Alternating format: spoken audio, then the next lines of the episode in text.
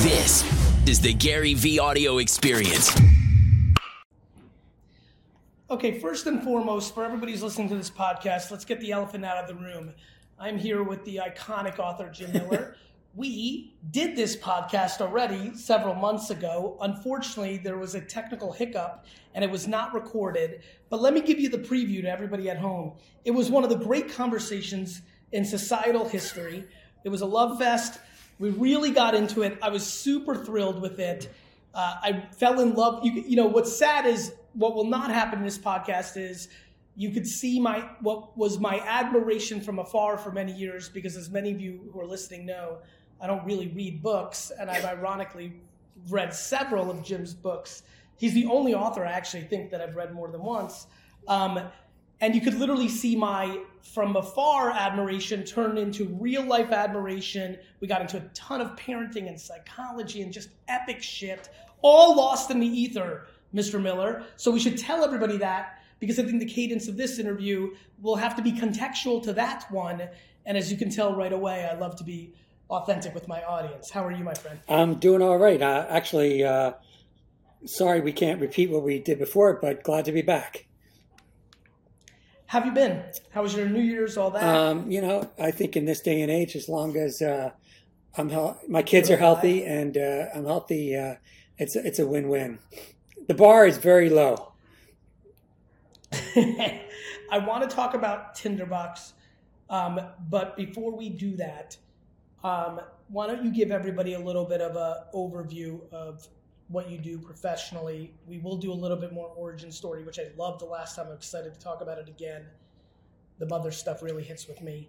Um, but why don't you tell everybody what you do? Uh, I just finished my fifth or uh, fifth book, uh, which is called Tinderbox. It's a history of HBO. And prior to that, I did histories on Saturday Night Live, ESPN, Creative Artist Agency, and a book on the United States Senate. Um, I write for newspapers, and before that, I was an executive. Most importantly, I'm a father. And why do you think, like, let me start with this. I love your books because it's popular culture, documentaries, in written form. Is that fair? Like that's how like I think about like man, why did I love the ESPN thing, the Saturday Night Live thing? Why can't I wait to read this HBO thing? Like, is that fair? How I'm thinking about well, it? I think it's it's good news for me because the approach that I, you know, look, oral histories I think are really important because there's no way even Ernest Hemingway at a keyboard can convey the verisimilitude, the sensibilities, the uniqueness of everyone's individual voice and perspectives.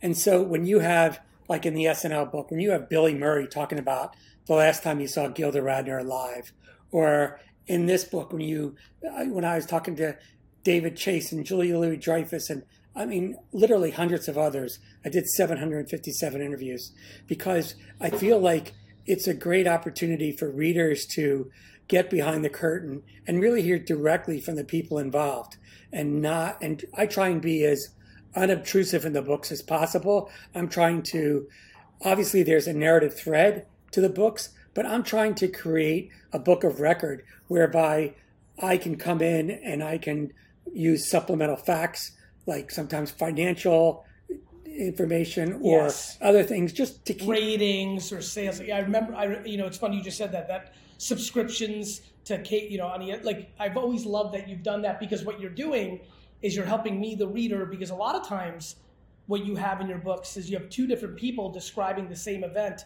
from, you know, very different points of view, just as humans like to do things. And I think effectively in the ones that I've I read, um, you bring in an outside voice that kind of brings some non-debatable data that not that it steers you to believe one person or the other, it's just there as an anchoring for why I, while I interpret. Yes. Yes, and I also feel like there are supplemental facts that then are kind of like wind at the back of what you're about to read, that, that give you context right. and perspective. Look, I mean, these books are always like a Rashomon mm-hmm. kind of effect, but it I don't just put in the book anything that anybody says. I have to report things and make sure that they're verifiable.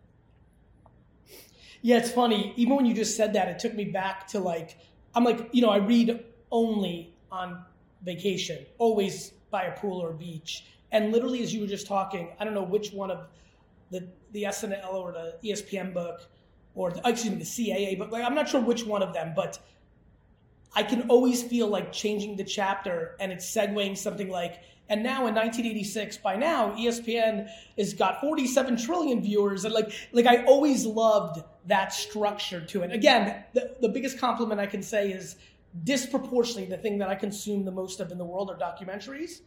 And what I think makes you the only author that I've read more than once is it feels like I'm watching a documentary. And my reading comprehension is poor, hence the not re- reading books, but I really love your style. Oh, thank you.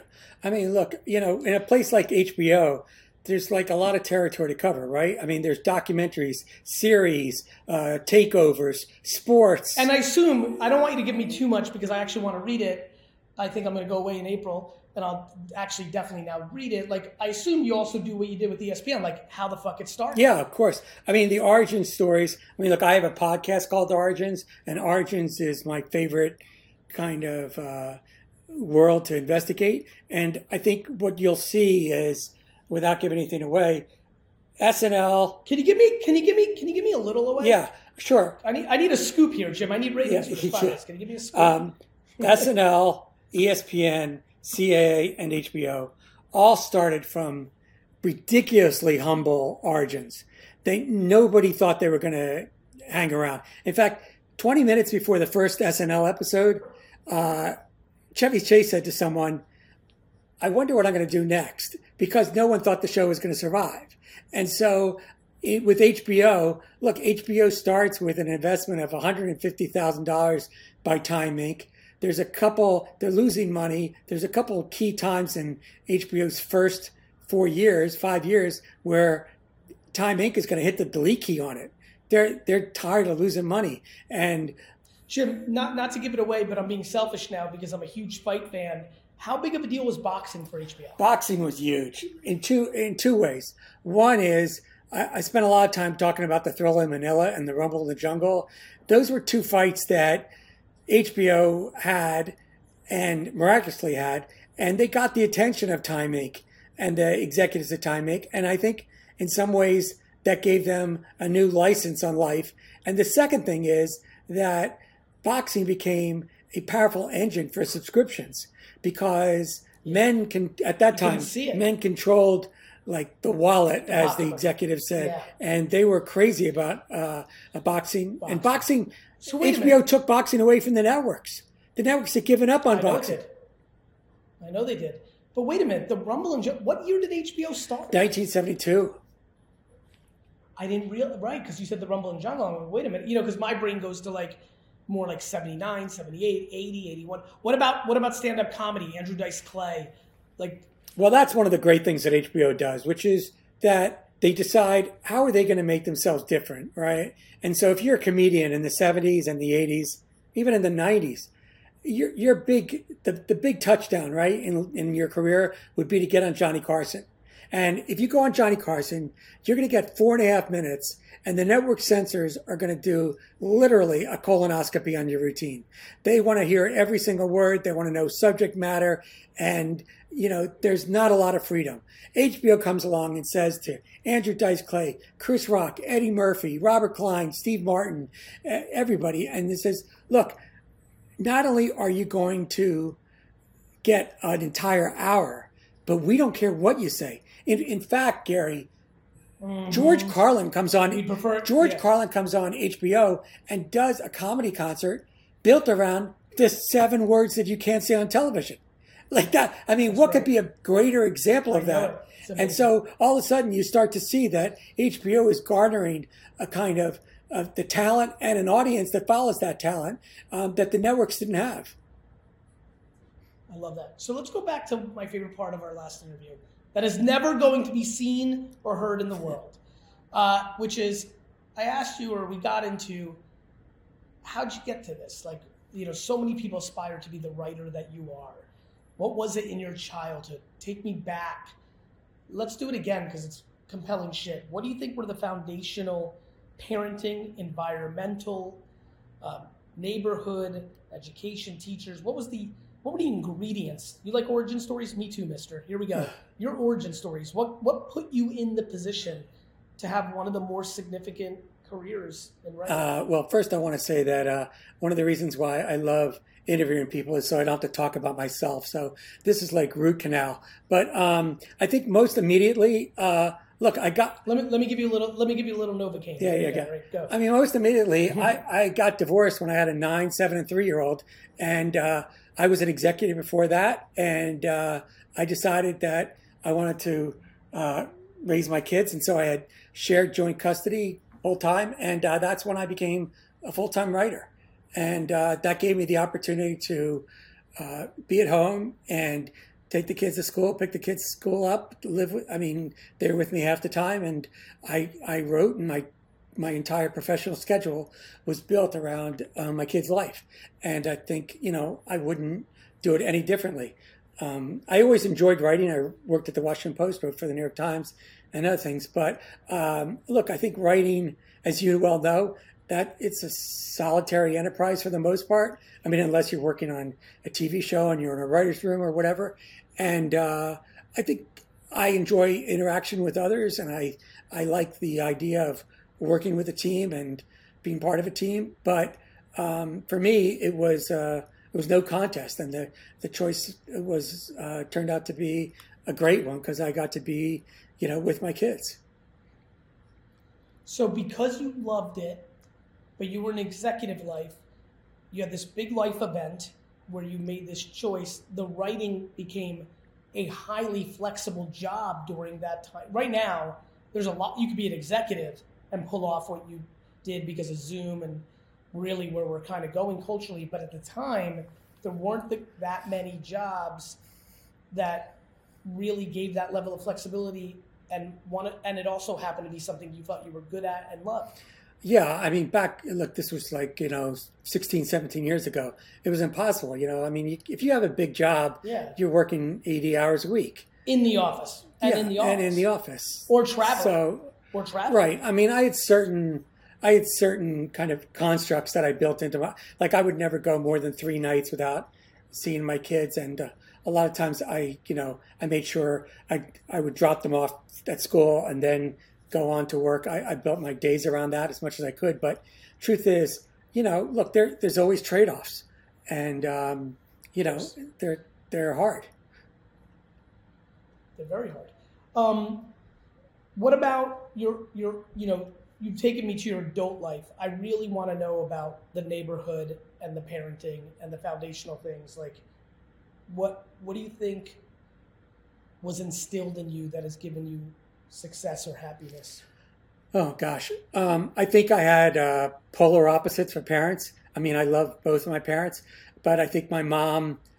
You know, I once made dinner for my mom, and she said, "Oh my gosh, darling, this is so delicious." And I said, "Mom, you got to try it first before you give me the compliment." And uh, it was that. I mean, there was kind of like unbridled enthusiasm and devotion. Blind, blind and Yeah, and uh, my dad was just the opposite, you know, and so um, not a lot of feedback and not a lot of, uh, you know, uh, connection. But he he he operated as did he work all the time? um, not all the time, but I think he was, uh, you know, But he came home and went into the shed. Like he was one of those that generation. he was uh, very uh, he was very consumed by classical music. So we listened to a lot of. I wasn't allowed to listen to rock and roll except on headphones, and he would, uh, you know, his way of coping was uh, classical music and poker, and uh, so uh, he lived that life. So he would he would he would come home. He was a dad of that generation. He would get dinner and go into his area of the house and play classical music. Yeah, I think that's fair. I mean, look, he wasn't doing it against us. I think that's just how he built his Sure. life, and my mother was incredibly accommodating. But I think that, uh, you know, look, I didn't have any kind of like they were because they were on opposite ends, you know, end zones. There was nothing between the forty yard lines that I kind of learned while I was living at home. I think that was a lesson that I had to learn, you know, once I went off to school and then in jobs, which is that, you know, sometimes you're going to do something and it's going to be great, and sometimes it's not going to be great, and you can't take things too personally, and you can't be addicted to, you know, solely uh, incredible. You know, I mean, look, I remember the first time I did something at a job, and uh, my editor, I was at the Washington Post. My editor said, "Yeah, this is good," and then walked away. I was like, "Where's like the big golden star that my mom used to?" You know give. You know you gotta you gotta right. why are you not shutting why are you not shutting down the the writing room and telling everybody that i'm yeah here? so you gotta find your own way and i think that that's I, I had a, I had a very very very similar framework. Really? I really did yeah very similar. My mother i once opened the door to a lady in mcdonald's like i was eight or nine. I remember exactly where it was in plainfield jersey in the bradley shopping center at mcdonald's I opened the door for an elderly lady, you would have thought that I won the Nobel Peace Prize. My mom lost her shit. You are a gentleman. You are a fucking, you are a golden hearted boy. The way you treat people, not just your sister, but this woman. Like, and by the way, you know, I think a lot about positive reinforcement um, and, and how people look for it and are addicted to it, which is why people who get positive reinforcement for their looks you know, I think become vulnerable, become vulnerable at times. I think about myself. I'm a 46 year old man, and there was two areas of positive reinforcement for me in the first 15, 18 years of my life. One, my mother around my kindness and the way I treated people, and two, the world of business. When I sold lemonade, when I shoveled snow, when I washed cars, when I sold baseball cards. School wasn't it. Sports wasn't it. My dad wasn't it. Uh, Nothing else was it. The two core positive reinforcement engines of my life was my mother on the category of behavior, what I would call emotional intelligence, kindness as a framework, and the business world. And I'm a 46 year old man who's black and white, a very good businessman who is obsessed with teaching people that you can be nice and a good businessman. And I sit there and I'm like, my God. And this is like how many people get affected. Like the things that I look at people who struggle because school is their positive reinforcement engine. And then real life comes in and there's nothing similar to it. Yeah. I think the amazing thing is that I don't know if you agree, but we don't have to go to Vienna to figure out that these moments, and I do believe you know, moments are what's matter. Not necessarily achievements, but like that moment you had at McDonald's. I could think of moments when, you know, when I was growing up, and those are the moments that you carry with you for the rest of your life, and how you and how they shape you, and how you build off of them, or how you recover from them. 100%. You know, I mean, look, I used to get the crap. I mean, I was well over four feet in junior high school, and I used to get the crap beat out of me uh, by these two brothers after I got off the bus every day, and it was, you know, humiliating as hell. And and uh, but you know, like what what do you do with that? You know, and how does it shape you, and how do you recover from it, and what does it you know cause you to do? Um, I think that that's you know. Uh, yeah. Do you fold? Do you fold? Do you fold in that adversity, or do you overcome it? I'm I'm with you. I mean, as a matter of fact, one of my biggest fears about modern parenting is that parents are obsessed when they have the luxury to be paying attention, which many parents in America definitely do. Um, with eliminating any adversity in their child's life. We used to go outside. Like our parents didn't know shit. Oh Jim. my God. No idea. I mean, my mom might not, like, please, let's tell these 20 year olds that are listening, because I have plenty of them. Like, if you're over 45, a lot of us remember living life where not only our parents didn't know, they didn't even know where we were. We went outside. And they couldn't track us down because oh, there were no phones. They couldn't track us down. They had no idea what we were actually doing. We told them what we were doing, but we were doing different things. And then, most of all, outside of a couple of people, like the high percentage of us kept that shit to ourselves and worked it through.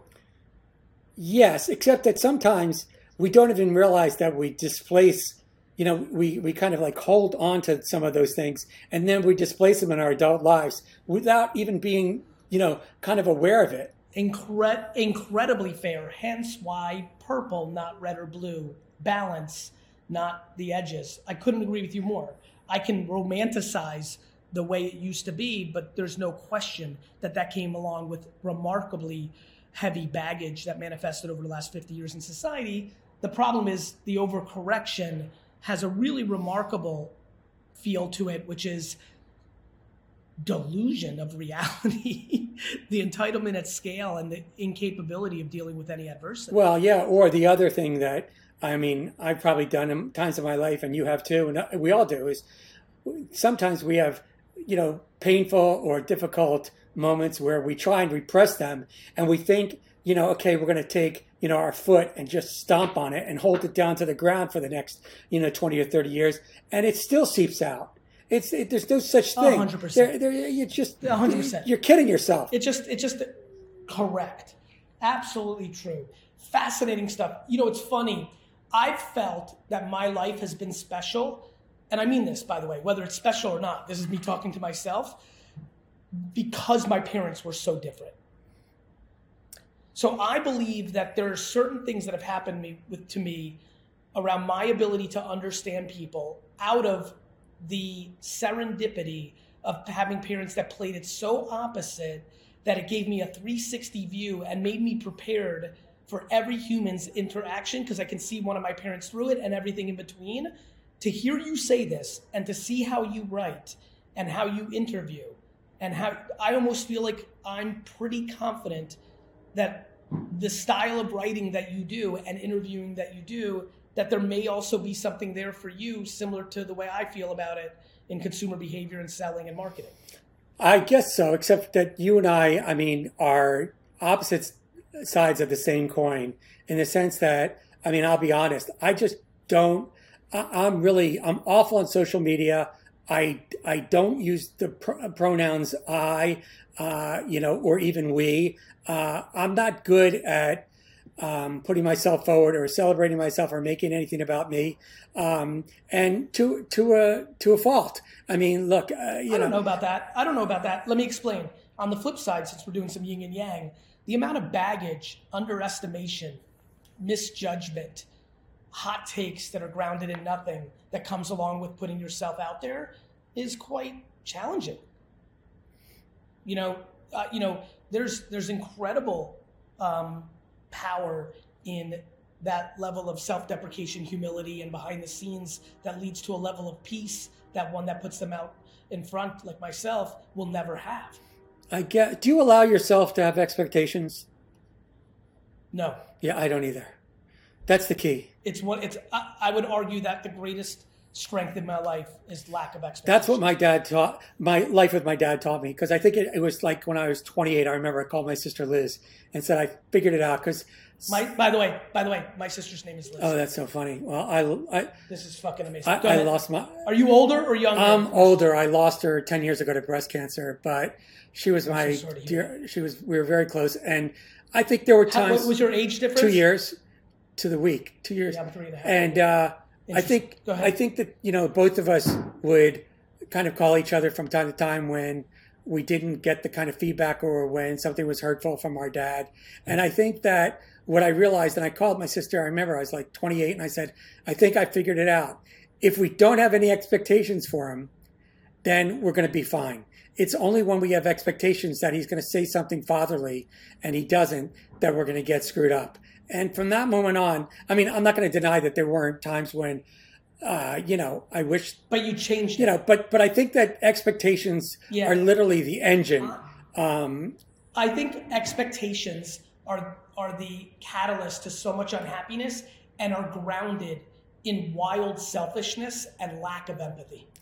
yeah, I mean, it's just like setting. It's not being negative. It's about No. it's it's about managing your life in a way that you know, waking up every day. You know, are you going to allow others to disappoint you? And are you going? to Is your antenna going to be so high that you're going to get affected by the way they say something, or if they don't say something, and then that's going to set you off on a you know Can, dark can path. I, can I tell you? Can I tell?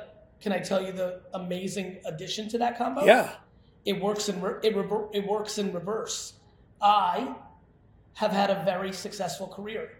When I tell you that I don't read any of my own headlines, don't think I'm special, could give a fuck, doesn't don't think it means anything. If I disappear tomorrow, I'll have a couple hours of trending on social media and the next day everybody will move on. So when you don't have expectations for the negative, you also don't have it for the positive, which allows you to be grounded in humility, which is very powerful. Well, I also think in your case, let's be honest, I think you're also you're not resting on any, as they say, laurels. You're not you're not really taken by what you may have accomplished yesterday. You're more concerned with what you can accomplish today and tomorrow.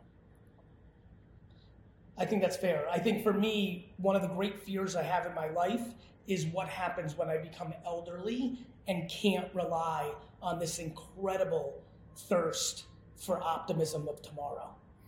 Uh, I really actually genuinely spend a lot of time on this with myself, which is I am so aware that my patience and looking forward to tomorrows is such a foundation of my happiness that will I become logical at some point in a certain age where it can lead to unhappiness. But but do you think that age and and hope are binary? I mean, because I don't know. I don't. Know. I mean, you look at people like I. I mean, I I, I got the like privilege of working for Norman Lear. You know, Norman's yes. ninety nine. I mean, he is a fountain of optimism um, throughout his whole life, even now. And I think that uh, I don't know. I think you might surprise yourself because even as you get older, I think that there's an innate optimism that you have at the center of yourself that is going to be impervious to age. That just really put me in a great mood, and I appreciate it for that. Jim, let's talk about the book. Given that so many social media, media, you know, NFT creators who want to build stories around their characters, Fortune 500 marketing executives, I just couldn't have thought of a better guest when you wrote this one.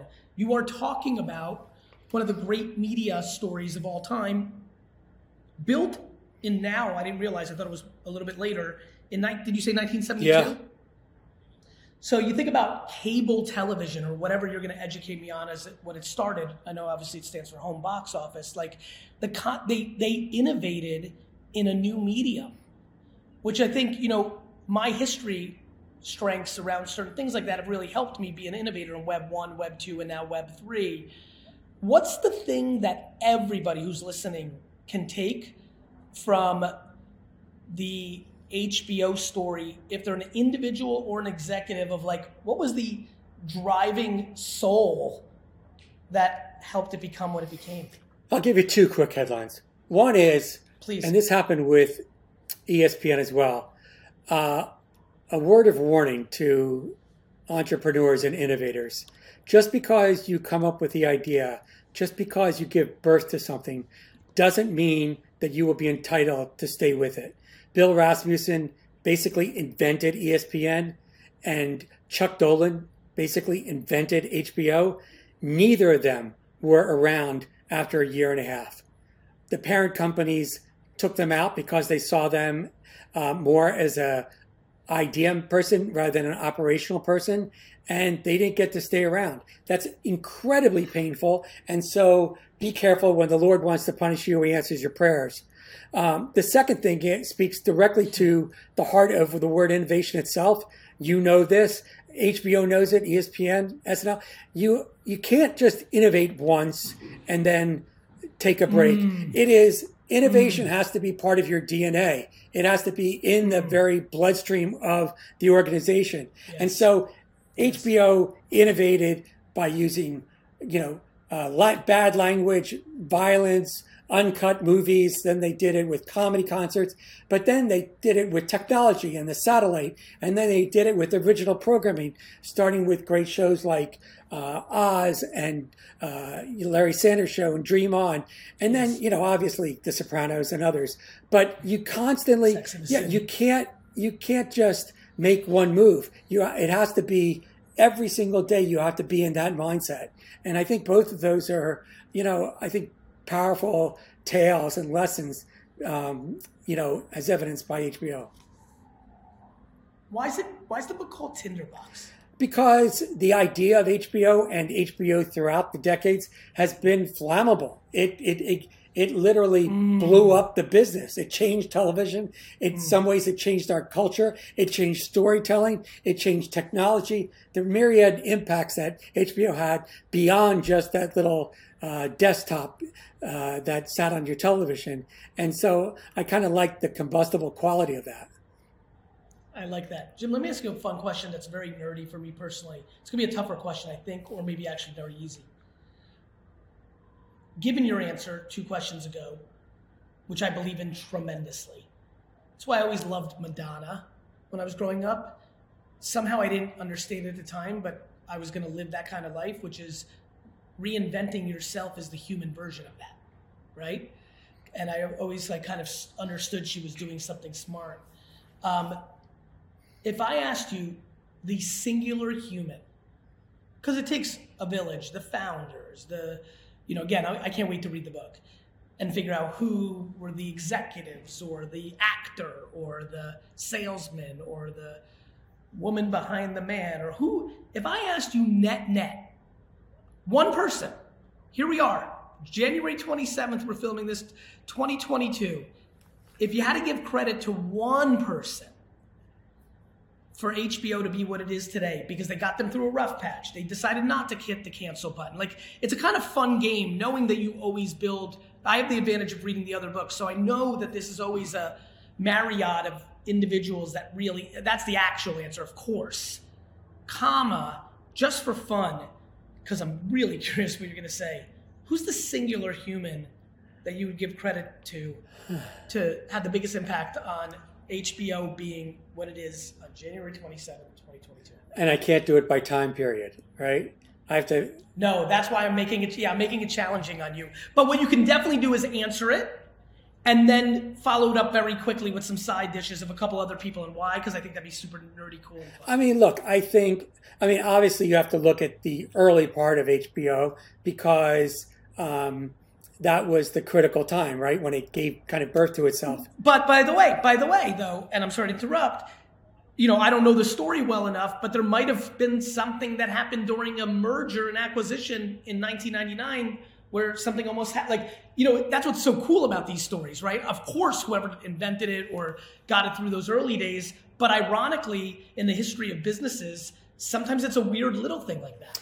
Right and there by the way there were that i mean look each era had its own kind of key person. So that's why i'm saying like if you have to talk about all 49 years, I mean, you have you know you have guys like Jerry Levin and Nick Nicholas early on who were just indispensable to HBO's growth, and you had people like Jeff Bewkes and Carolyn Strauss and Chris Albrecht and then Richard Plepler and others, uh, Casey Bloys now, who are indispensable to its survival. Um, but I guess, I mean, in many ways, I mean, in the book, I call Michael Fuchs the George Washington of HBO because I think his fearlessness, his audacity, his ability to really let talent in the tent and be incredibly accommodating to them um, with bold programming. I think that was probably the difference maker in the in the most fundamental way. Um, that's not that's not to say that he did it alone. It's not to say that these other people weren't incredibly important. But he came along in the late '70s and created a world uh, that I think was far different than it would have been without him. What makes what what are some of the key ingredients to a storyteller like yourself who's grounded in listening? If somebody's listening right now and they're like, "Ooh, I like Jim better than Gary. Gary's loud and about. I like the way Jim's talking about himself. I'm like that. I get this a lot.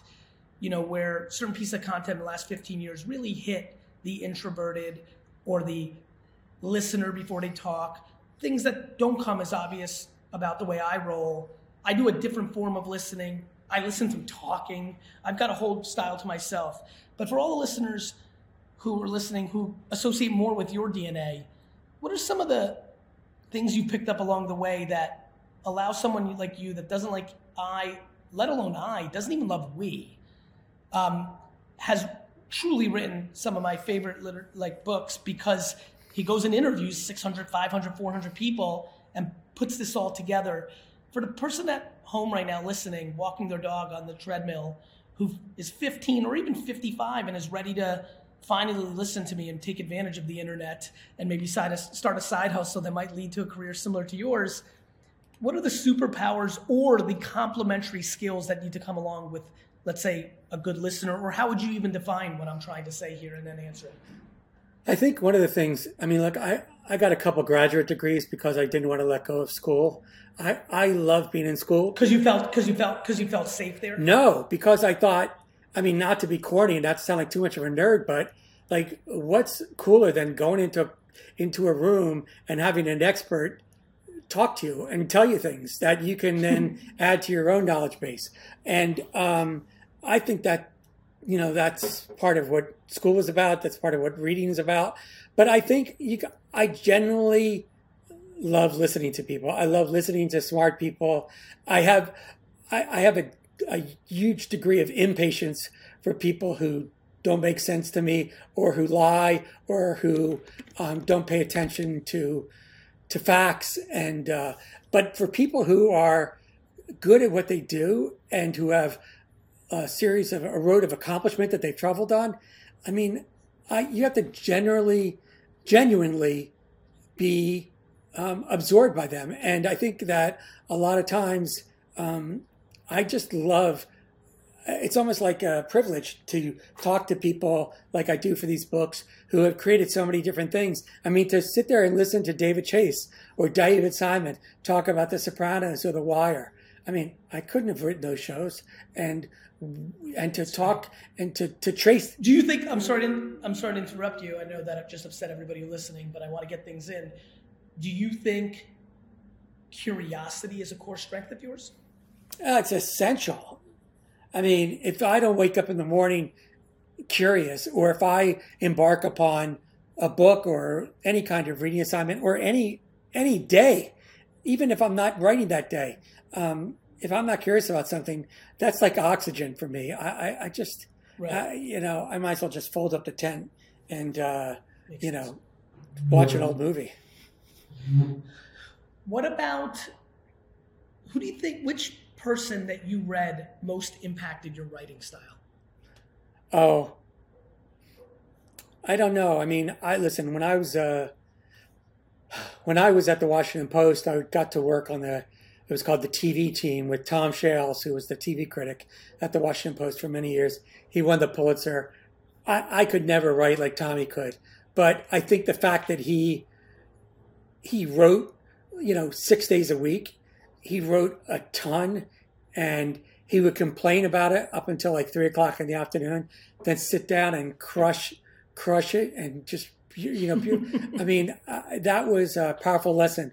I also, I did a lot of research for George Will on books and George's discipline um, I, about writing and writing books was just incredibly important to me. And uh, again, it's a work ethic that I think you know that George had that I thought was incredibly powerful, and you know it meant a lot to me. Do you think work ethic has been foundational for your success? Hey, listen, when you're when you're just signed a book contract, and you don't have to li- you don't have to turn in a book for like two and a half years, and you're on your own. There's no one there's no one telling you you got to turn something in today or you got to call somebody or whatever. You could just sit around and watch Seinfeld and Columbo. Right. I mean, like there's there's no one babysitting, right? And so if you don't have your own kind of work ethic and your own, and you want to challenge yourself. By the way, sorry to interrupt. For all the kids there, Columbo was this great detective show in the seventies and eighties. I'm, I'm dating. I'm dating. Like you can sit around and watch Euphoria, you know, whatever. But but um, Hey, Jimmy, actually, on that note, because I think we have some wild similarities, I am so ridiculously curious, but don't have the capacity of reading comprehension or sitting there. So I consume like society. Like, like talk about being born in the right era. I was like made for this consumption graph of tweets and TikToks and like just it's it's crazy how grateful I am.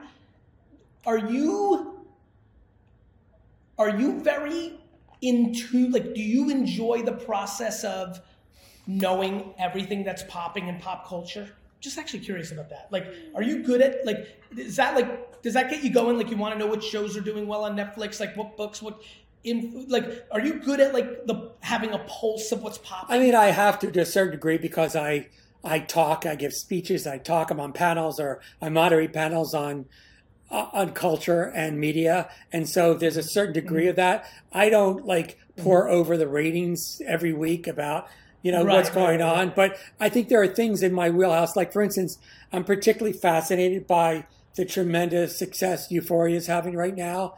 Um, it's a very I, I mean, I think Sam Levinson, who created it, is, Yes. I I mean, just a genuine, genuine. Uh, I mean, he's brilliant. He's he's a creative force, and he's going to be doing a lot of different things. I'm I'm thrilled that so many people are watching the show, even though it's an incredibly difficult show to watch.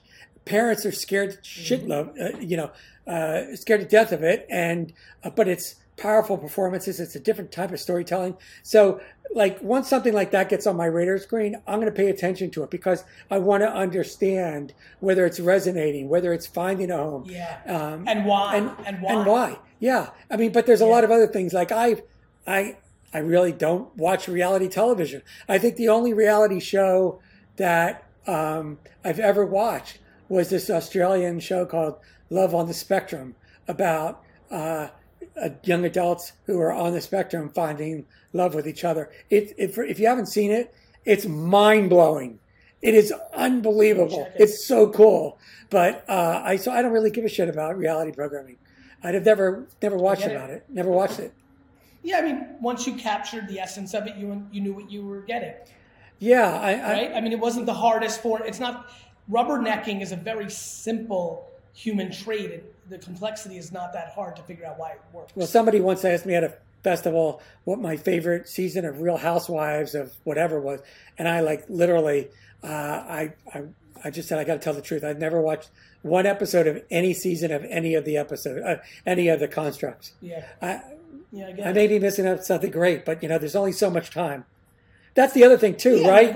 you know way, that. everybody, everybody, of course, everybody has their own escapism. I, I don't do many things most regular, normal, the masses do. Meanwhile, it's inconceivable for me to miss the four hours I need to allocate for a Jets game every Sunday in the fall. It's inconceivable. My life, like it's, it would break my whole system. But how do you triage? How do you decide? Do you have a discipline? Do you have a, a specific construct, or do you do you just kind of have a like a monitor in your head about?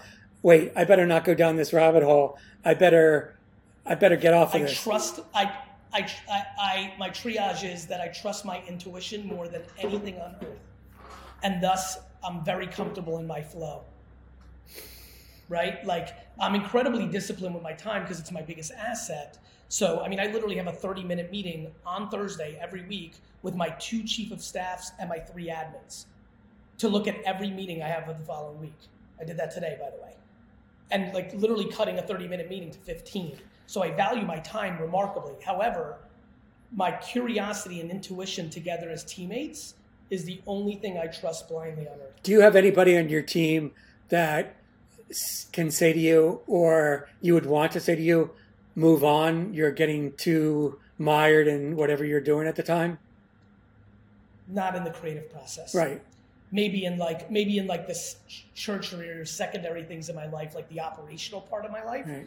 But in my creative process, when I have an intuition, nobody, for example, a year ago today could have ever, my mother combined with my brother, who I think is a genius, and 64 of the next people I admire the most, could sit me down a year ago today and say, look, Gary, this NFT thing, like these 20 hour days for 29 days in a row is a bad idea. They couldn't even, they, all of the people I value the most with the greatest data of all time wouldn't even waver me 0.0001. When I'm in, I'm in. Yeah, yeah, me too. I can, it's very hard to not only that, but I wouldn't want anyone to have that kind of responsibility because it's kind of like a no-win situation.